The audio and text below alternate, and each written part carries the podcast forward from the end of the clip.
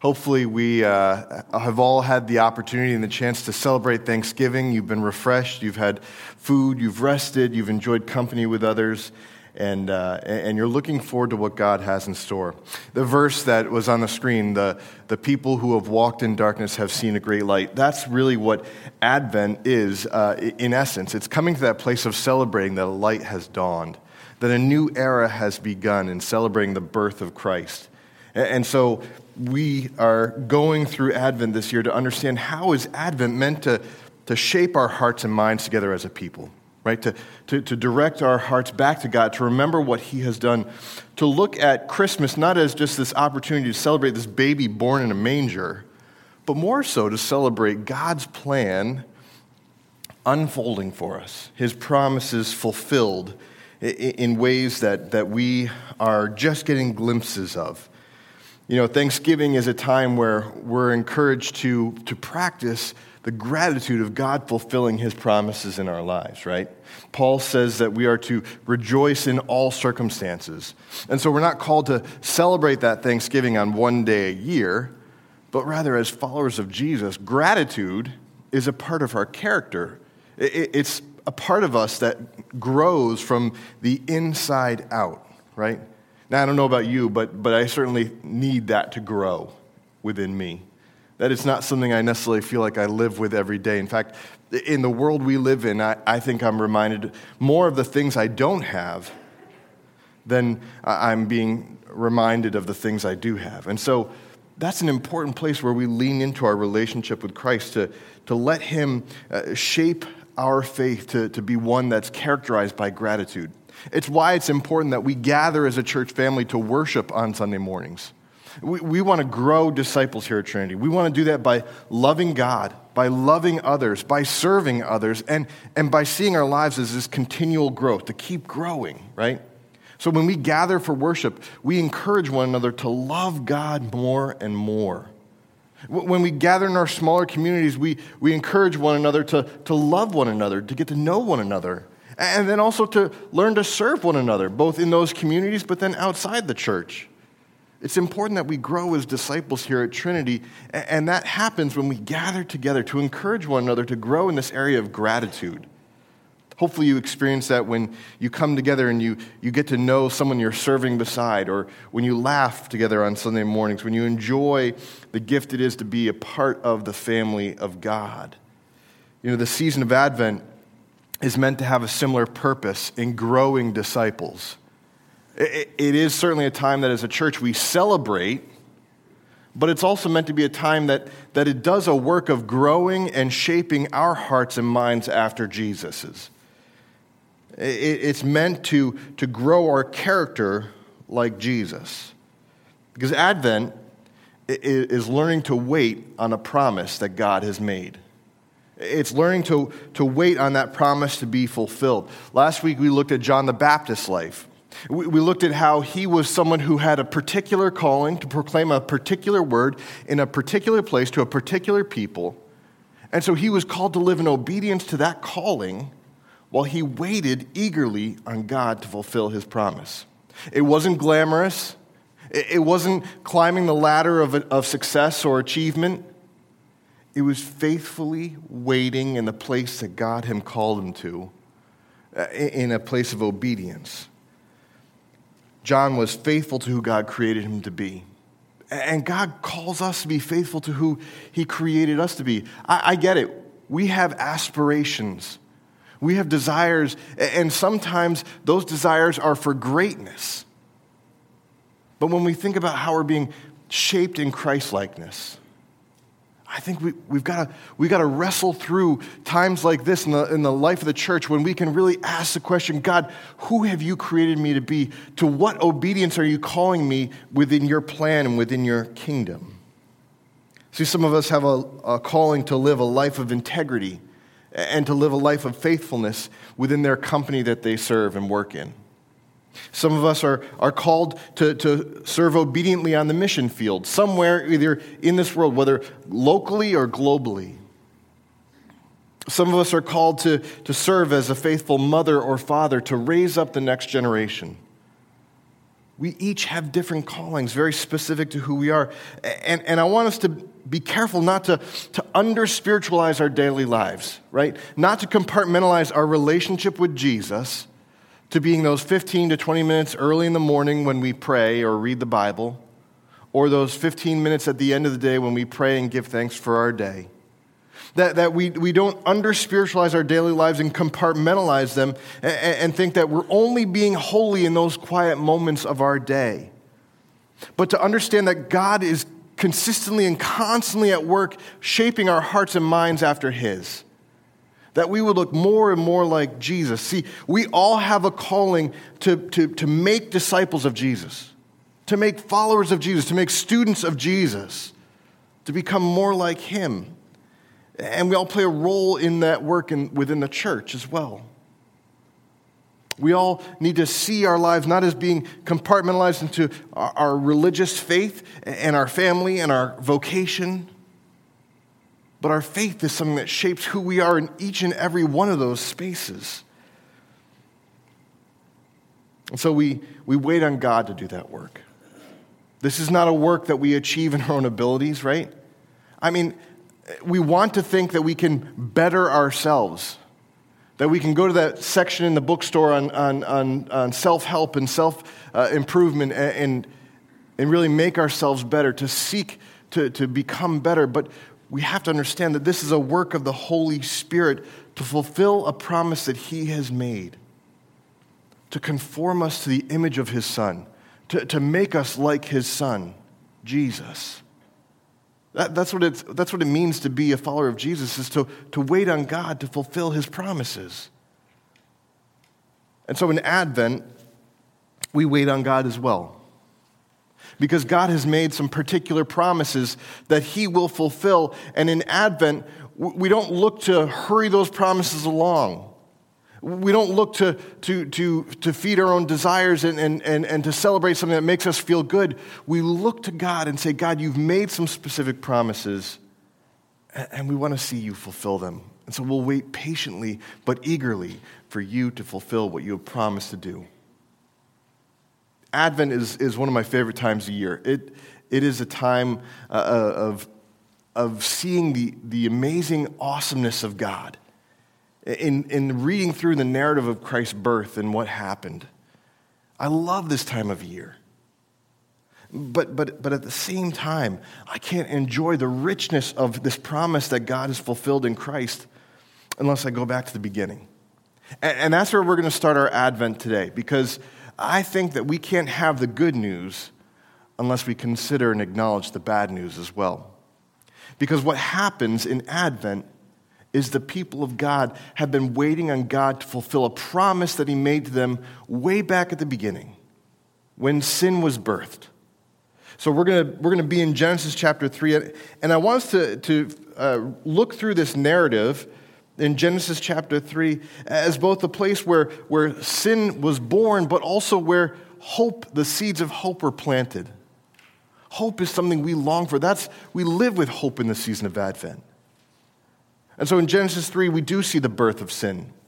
We read the narrative of how Adam and Eve sinned against God, but we also, in the midst of that narrative, see God planting His seeds of hope in promising to rescue and redeem His people. So let me read for us. We're going to just read a couple of verses here in chapter 3, but we'll really look at the whole chapter in our time together. But here, I want us to focus in on verses 21 to 23 in Genesis chapter 3. We read this. And the Lord God made for Adam and for his wife garments of skin and clothed them. Then the Lord God said, Behold, the man has become like one of us in knowing good and evil. Now lest he reach out his hand and take also of the tree of life and eat and live forever. Therefore, the Lord God sent him out from the Garden of Eden to work the ground from which he was taken. Allow me to pray.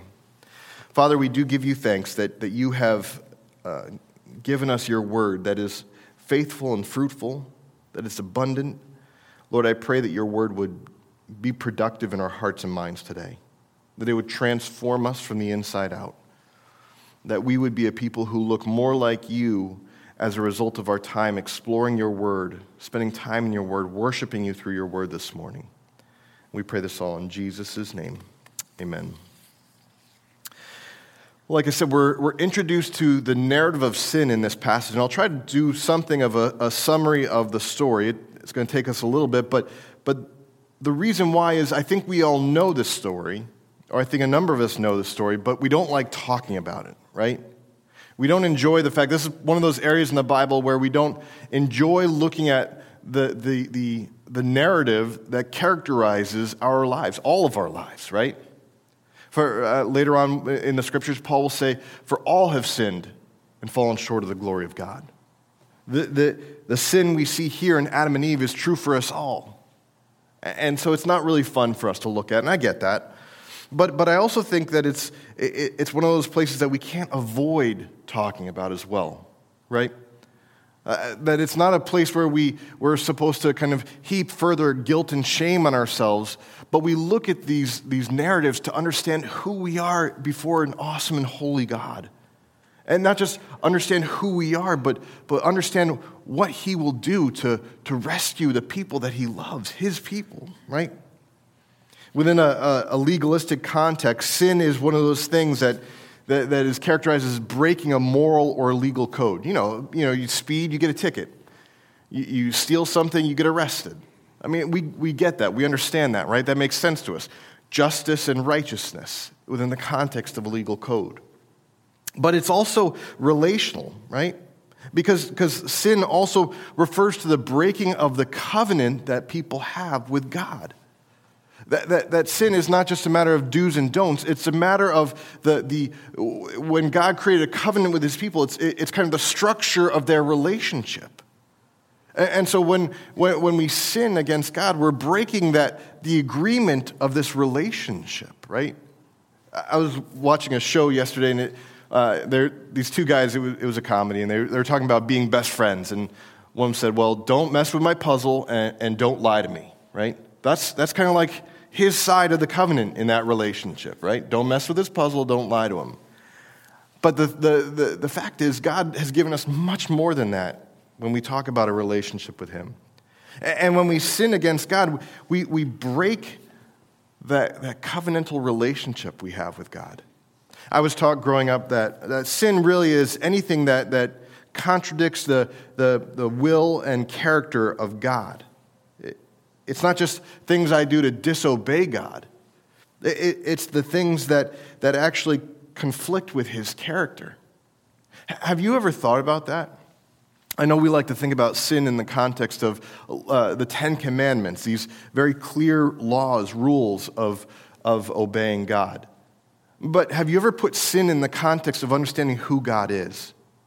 God is merciful and gracious. He's righteous and just. He's faithful. What happens when we're not faithful, right? When we're living our lives not like him, not as one of his, but as something that contradicts him, right? Like that's still living in sin when we live our lives in a manner that conflicts with the character of God. It's not just conflicting with his character. I mean, look at the world we live in. Racism, bigotry, war, even things like sickness and death, I don't think that those are in agreement with the character of God. Right? This is sin. All these things that we see that are wrong with this world are wrong because of sin's entrance into creation through Adam and Eve, right?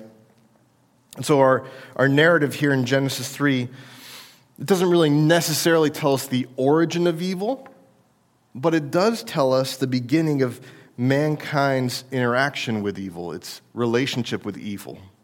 It tells us where mankind and sin go hand in hand. The vehicle upon which evil enters the world is through Satan, right? The serpent in our narrative. If you've read through Genesis chapter 3, you know that a serpent approaches Eve.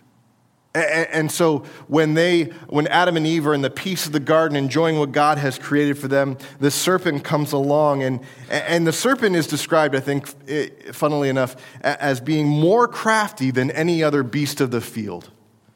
He's cunning. He's deceitful. He's clever. Later on in the New Testament, he's described as one who will kill, rob, and destroy. Do you believe that? Do you believe that he's described like that? I'm saying that like, do you believe that this is true? Do you believe that there is such a thing as Satan, that he is a reality and that he is in direct conflict with God, with God's character, with who God is? See, Satan is one who's actively trying to deceive God's people, to lead them astray. Is that a reality? Is that a truth that you acknowledge in your life? Now, I know that sometimes we feel uneasy about thinking about these things because it ventures into the world of spirituality that some of us are not comfortable going there. But whether you are comfortable going there or not, the Bible does. Right? Paul tells us in Ephesians 6 that we do not wrestle against flesh and blood, but against the rulers, against the authorities, against the cosmic powers over this present darkness, against the spiritual forces of evil in the heavenly places. Satan is real. Satan is an advocate for sin. He's actively trying to dissuade, to distract, to deceive the people of God. And it's still going on today, even as it did back in Genesis chapter 3, where we see the actions of Satan so loud and clear in his interaction with Eve. See, all the serpent had to do there in Genesis chapter 3 was twist God's words, was take what God had said and plant a seed of doubt in Eve's mind, to make her question whether what God said was what she was doing or if maybe there was something else that she could do, right? See, just prior to when God created Eve, he had placed Adam in the Garden of Eden, and he told him to work it and keep it. And he also told him that he may eat of any tree, right? But the words that Satan twists were words that were given to Adam in chapter 2. Listen to what he says about what God says about this one special tree. But of the tree of the knowledge of good and evil, you shall not eat of it. For in the day that you eat of it, you shall surely die. See, these are the words that Satan twists when he confronts Eve. These are the words that Satan says, well, wait a minute, did God actually say you can't eat of this tree? Did he actually say you can't do that? You won't surely die, Eve. Come on. God knows this. He just doesn't want you to be as smart as he is. Right? Satan gets in her head and starts raising questions, twisting God's words, twisting the picture of the relationship that God has established with Adam and Eve, and creating that doubt. But rest assured, it's not Satan's fault that she sins. Eve eats that fruit of her own will. She chooses to disobey God's command.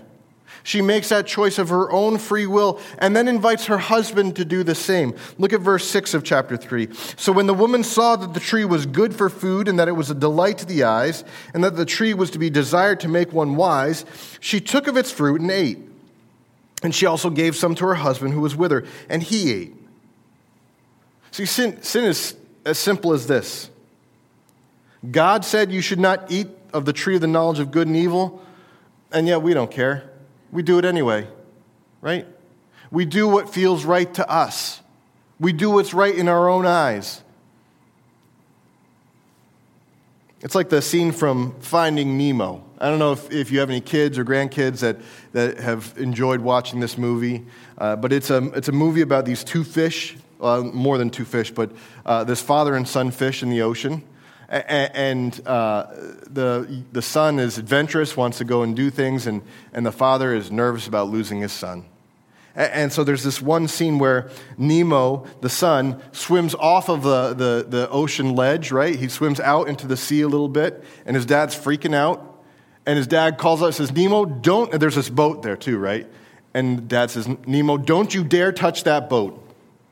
And Nemo looks his father in the eye, right? Well, I mean, he's turned away from the boat, looks his dad in the eye, and smacks the boat. You know, that's a picture of sin, right? It's as simple as that. God said don't do it, and yet we do it. We look him in the eye. we know right from wrong. I mean, I get it. There are sins that we commit because of our ignorance. We just don't know any better, right? But let's be honest. More often than not, we're not talking about that. We're talking about the struggle of our will here.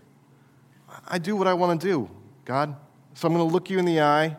I hear your command, and I'm going to smack that boat anyway. As a result, in the movie, I'm going to ruin the movie for you, by the way, by the end of the sermon. But as a result in the movie, Nemo gets taken by some divers, right? And he's taken away, and these divers take him halfway across the ocean. And the dad, the rest of the movie is the dad voyaging throughout the ocean, trying to find his son, rescue his son back, right? It's a great movie. Watch it sometime, even though you're going to know the ending. Adam and Eve, they looked God right in the eye, just as Nemo did. Well, Nemo looked his father in the eye. And they take that fruit and they eat it. Look at the verses in 7 and 10 of chapter 3. After this, we're told this. Then the eyes of both were opened, and they knew that they were naked. Right? They sewed fig leaves together and made themselves loincloths. And then they heard the sound of the Lord God walking in the garden in the cool of the day. And the man and his wife hid themselves from the presence of the Lord God among the trees of the garden. Well, the Lord God called to the man and said to him, "Where are you?" And he said, "I heard the sound of you in the garden, and I was afraid because I was naked, and I hid myself." You notice what happens here in these verses? Yeah, Adam and Eve sin. They become aware of what they've done. They experience guilt and shame for the first time. They're aware of, for the first time, their nakedness. And out of fear of God, they go and hide. What do you notice about the relationship between God and Adam and Eve at this point? They're hiding, but what is God doing? He's seeking them out. God's pursuing Adam and Eve in the midst of their sin when they're hiding in their guilt and their shame. See, I think in the midst of the bad news, people, we're getting a glimpse at the good news. We're getting a glimpse at the character of God who is gracious, who pursues us even when we are hiding in our guilt and our shame. When Adam and Eve hid in the bushes, God came looking for them. See, I think this is what we need to notice is God's grace. It's an illustration of what God does. When we're in our sin and our guilt and our shame, God comes looking for us. Paul describes this grace in his letter to the Ephesians in chapter 2. He says, "For by grace you've been saved through faith, and this is not your own doing. It is the gift of God, not a result of works, so that no one may boast." God coming and looking for Adam and Eve is a gift, right? They didn't do anything to earn this conversation with God again, to earn what we'll find out is a promise that will one day be fulfilled. They run away from God. God seeks them out. There's nothing that they have done to receive this relationship with God, solely and only because of who God is, his character, his goodness, his graciousness. Now, all this may seem a bit confusing because we know what follows in this passage. Adam and Eve get kicked out of the garden. That doesn't feel very gracious to you and to me, does it? But in the midst of this, we see hope. In the midst of the consequences of Adam and Eve's sin, we see a message of hope. The seeds of hope are being planted in the very discipline for their disobedience that day in the garden. In verse 14, God curses the serpent. He says this, he says, "Because you have done this, cursed are you above all livestock and above all the beasts of the field. And on your belly you shall go, and dust you shall eat all the days of your life. I will put enmity between you and the woman, and between your offspring and her offspring. He shall bruise your head, and you shall bruise his heel." See, this is the first time in our Bibles where the gospel message is communicated. The gospel really means, in Greek, it means euangelion, which means good news, right? And so here, there's good news. Here in the story of the relationship between the seed of the serpent and the seed of Eve, it is good news. It's God's plan for how he will rescue and redeem, how he's going to save his people back from sin and death. See, the battle that's being spoken of is one that's being anticipated in the future. It's a battle where the seed of the serpent would bite the seed of Eve on the heel. He would inflict a wound that would not be deadly or I should say destructive and destroying, right? But the seed of Eve would crush the head of the seed of the serpent, ending the seed of the serpent, right? Final destruction, destroyed, right? See, we know this moment as the moment when Jesus was crucified on the cross. Jesus is the seed of Eve. Jesus is the seed of Eve that God spoke of. And actually, the Gospels record his genealogy all the way back to Adam and Eve. There's certainly, if you've read the Gospel of Matthew, you know that there is a genealogy of Matthew and of Jesus in Matthew. But if you read the genealogy in Luke, it's taken from a little bit of a different perspective, and it leads all the way back to Adam. Listen to how Luke records it in Luke chapter 3, verse 23. Jesus, when he began his ministry, was about 30 years of age, being the son, as was supposed, of Joseph, the son of Heli. I'm not going to read it all. But then if we skip down to the end of the passage in verse 38, we're continuing to read this the lineage, the son of Enos, the son of Seth, the son of Adam, the son of God. Jesus' lineage leads all the way back to Adam in the garden. He is the seed, the descendant of Adam and Eve, the one who would go to battle against the seed of the serpent. See, Satan's attack that day on the cross on Jesus was not fatal. For when he was dead 3 days in the grave, what happens? He came back to life. He defeats death. He defeats the grave. He defeats evil as he's raised to life again, right? That's a nip on the heel. But in defeating death, in overcoming death, in bearing the weight of the consequences of sin on his shoulders, I'm paying the price for sins, for sin past, present, and future. He does away with the consequences of sin in the sense of the penalty being death. And that is destroyed, done in the sense that it's gone, it's crushed. It's no longer an enemy, but it's an enemy that's under his foot, controlled by Jesus. See, Jesus' death was fatal for sin and death.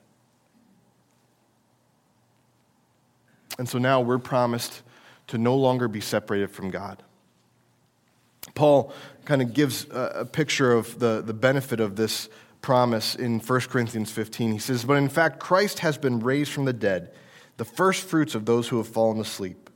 For as by a man came death, by a man has come also the resurrection of the dead. For as in Adam all die, so also in Christ shall all be made alive, but each in his own order. Christ the firstfruits, then at his coming, those who belong to Christ. Then comes the end when he delivers the kingdom to the Father after destroying every rule and authority and power, for he must reign until he has put all enemies under his feet." The last enemy to be destroyed is death. See, Jesus destroys death. He deals a fatal blow. God's plan, his promise, way back in the garden, is unfolding in Jesus' birth, death, and resurrection. God has graciously planned for our rescue since that day in Genesis chapter 3. We cannot celebrate the birth of Christ without understanding why Christ has come. Christ has come because of the sin that enters into the world back in Genesis chapter 3. This is the seed of our hope. This is the seed of our hope. The ending has been written to our story. And it's a victory. And so not only did God promise that he would defeat Satan, not only did he promise that he would crush the head of the serpent, but he also promised to rescue us, to redeem us and to welcome us back into his presence and into his family. At the end of our passage, God does something very interesting. Just before he kicks Adam and Eve out of the garden, he clothes them. Look again at verse 21. And the Lord God made for Adam and for his wife garments of skin and clothed them. See, God could have sent them out of the garden right then and there in their nakedness and their guilt, right? They were the ones that ate the fruit. They were the ones that had their eyes open when they disobeyed God. They were the ones that chose to do what was right in their own hearts rather than to do what was right in God's eyes. But we know that God is rich in mercy. We know that God is slow to anger, that he's steadfast and loving. And so we know that this isn't the end of the story. When God kicks Adam and Eve out of the garden, when he drives them out of the garden, he clothes them as a way of saying, hey, this isn't the end of the story. I promise to one day defeat sin. But in defeating sin, I promise to one day welcome you back into the family through Christ alone. See, when God clothed Adam and Eve, he showed his hand. He gave mankind a glimpse of what his plan would be. And it's a sign of our hope that God would cover up our nakedness one day too. That he wouldn't just give us garments of skin, but that he would clothe us in the righteousness and peace of Christ. We read that throughout the New Testament numerous times. It says, put on Christ Jesus, right? Put on the character of Christ. One of my favorite stories in the New Testament, the prodigal son. What I love about it is not so much the younger son, but the father's response when the son comes home. He throws his cloak back on his son. It's a symbol of the father's inheritance being his again, that he's a part of the family, that he's welcomed home. And so when God clothes Adam and Eve, he gives us a glimpse of the end of the story. God doesn't just put clothes on us, but he makes us a promise. He makes us a promise to rescue his people from their wandering, to rescue them from being lost outside the garden, and to once again welcome mankind back into his presence. That's what that clothing represents, this promise of an inheritance that's ours through Christ, a rich inheritance. You know, at the end of the movie Finding Nemo, Marlin finds Nemo, right? He's traveled halfway across the ocean, and he finds him. By the way, that's the ending. Hopefully I didn't ruin it for you. Hopefully you've already seen it. It's been out for a while, so if you haven't seen it, that's on you. But Nemo, he has a run-in with sharks. He gets stung by jellyfish. He's in this unknown land where he's lost. He swims with sea turtles. He does so much more before finally rescuing his son. But here's the thing. God does so much more than that, right? He humbly and sacrificially and lovingly leaves his place in heaven for us. He gives up his seat beside the Father to come and be with us, and to not only be with us, to take on the form of mankind, but to suffer a death on a cross so that we might have peace with God again. Christ does so much more. God does so much more in sending his son to this earth. But we got to ask the question, why? We got to remember the why of why God sends his son. It's to deal with the sin we see back in Genesis chapter 3. Advent is about waiting for this promise that was made in Genesis 3 to be fulfilled. The promise that involves the seed of Eve crushing the head of the seed of the serpent. The promise that involves God clothing his people with a rich inheritance, the righteousness and character of Christ. This is the one who was born in a manger in Bethlehem. This is who we've been waiting for.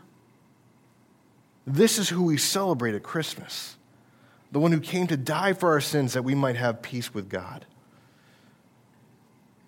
Trinity, all the way back here in Genesis 3, we have seeds of hope. I want us to grab that I want us to take hold of it. But in order for us to do that, we've got to acknowledge the bad news. You know what? There is no good news without bad news. It's just news at that point, right? I want good news.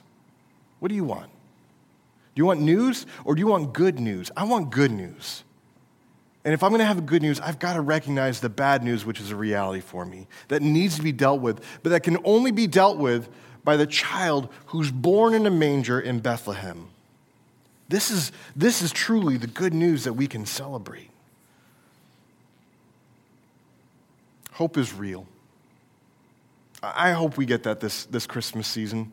Hope is real. It's tangible. It's something we can hold on to. It's something that does a work in our lives that transforms how we face this world. Trinity, I hope we live with hope. I hope you and I face each day with hope because we know that God has made some promises that he will fulfill, the greatest of which was born in a manger in Bethlehem over 2,000 years ago. But that promise is not done because Christ has promised to return again. And that's a hope we can live with today to shape how we face this world and the things we do. But here's the thing. I get it. I could stand up here and talk about these things until I'm blue in the face. But we have 4 people who I'd love for you to hear from. 4 people who can share with you what it looks like for them to live with hope today. Let's take a look at their testimony.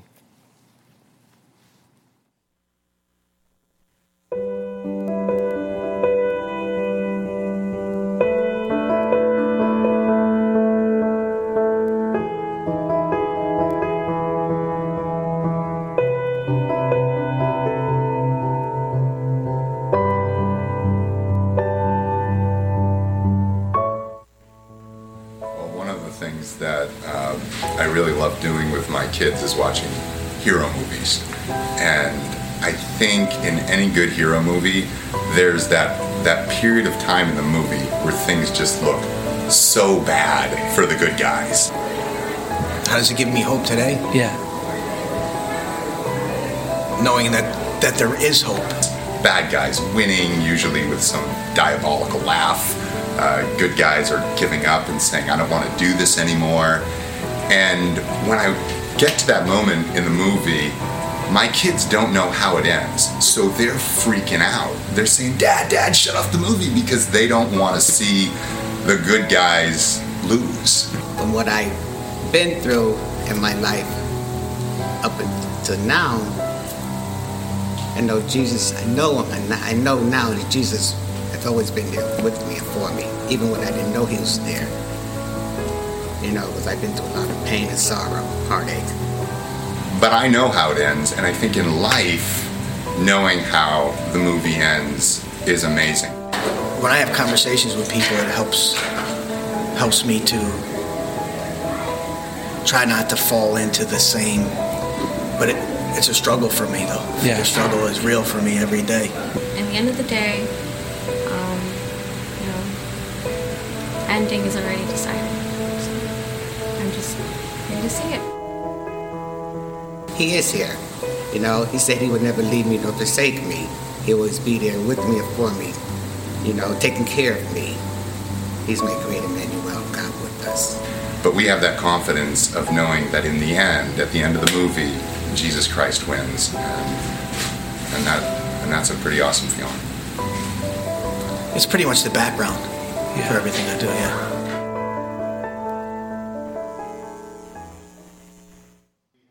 The blessing of being able to celebrate the birth of Christ, but because of what happens back in Genesis 3, because we have the promise that God will correct the sin that has entered into the world, we also have this opportunity to celebrate that Christ came, that he lived, but that he also died on the cross for our sins, and that in his death, we also receive the atonement, the covering of our sins, that in his resurrection we might be clothed in his righteousness, that you and I, like Adam and Eve, would receive clothing from God, clothing that he gave us through his son's death and resurrection. And so as we celebrate the Lord's Supper here at Trinity, it's our privilege to invite all who have put their faith in Christ to celebrate with us, to celebrate this moment where we recognize and remember what Christ has done, that in taking of the bread and the wine, the juice, that we are enacting the gospel message, Christ's body broken for us, Christ's blood shed for us, that we might be clothed in his righteousness, that we might receive his forgiveness, that we might have peace again with God in the garden. And so this morning, we are invited to celebrate the Lord's Supper together as we remember that on the night that the Lord Jesus was betrayed, he took the bread. And when he had given thanks, he broke it and said, "This is my body, which is for you. Do this in remembrance of me."